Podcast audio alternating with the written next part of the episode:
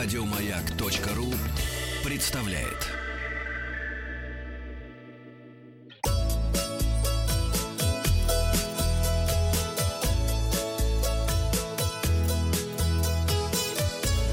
Роза ветров. Здравствуйте, с вами Павел Картаев и программа для любителей путешествий. Сегодня я расскажу вам, почему подорожают поездки в Турцию, но начну с памятной даты, важной для каждого из нас. 27 января, особый день в нашей истории. 27 января исполнится 75 лет освобождения Ленинграда от фашистской блокады. Гостям Петербургского музея хлеба расскажут о работе хлебзаводов во время блокады Ленинграда.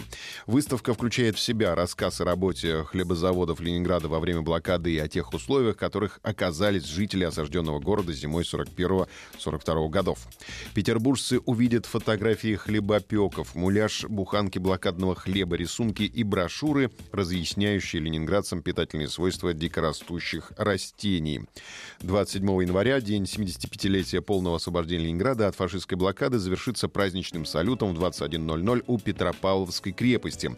Билеты в Петербург можно забронировать сейчас. Минимальная цена перелета Москва-Санкт-Петербург-Москва Москва 2242 рубля. Средняя в конце января цена 5204 рубля. Тур-маршрут по промышленным объектам появится в 2019 году в Татарстане. Маршрут планируется направить на два сегмента туристов – бизнесменов и студентов и школьников. Новый турпродукт предполагает посещение промышленных предприятий и культурных мест. В настоящее время в качестве промышленных предприятий, возможных к посещению, рассматриваются КАМАЗ, ХАЕР и КАМАЗский, э, Камский индустриальный парк «Мастер». В продолжении темы развития индустриального туризма компания «Технониколь» намерена открыть экскурсионные туры на свое предприятие в Рязани. Планируется проводить не только ознакомительные экскурсии для, например, студентов, а также мастер-классы. Эта корпорация – международный производитель строительных материалов и систем. Продукция компании поставляется в 95 государств. Ну а теперь про Турцию. Отдых mm. по системе «Все включено в Турции» может подорожать. Нет! Из-за нового налога на алкоголь. Повышение налога на алкоголь на 13,4% окажет негативное влияние на туристический сектор. Больше всего последствия роста акцизов на алкоголь почувствуют на себе путешественники, которые остановятся в бюджетных отелях, работающих по системе «Все включено». Ассортимент спиртных напитков в таких гостиницах, вероятно, будет пересмотрен в пользу более дешевых местных брендов. А куда еще дешевле-то? Там и там всегда дешевые напитки были. Найдем, найдем. Изыщем возможности. Из-за нового налога в Турции также может вырасти количество подделок алкоголя. Бары и кафе могут начать самостоятельно изготавливать спиртные напитки в попытках сэкономить. Риск нарваться на фальсификат есть есть скорее за пределами отеля во время поездки на яхте, в местном ресторане или при покупке спиртного где-то в придорожном кафе, пояснили в Ассоциации туроператоров России. Это опасненько. Да, и еще одна дата грядет, 25 января, День студента. Российские студенты предпочитают путешествовать внутри страны. К таким выводам пришел портал Билетикс. Вот какая статистика собрана порталом дешевых билетов.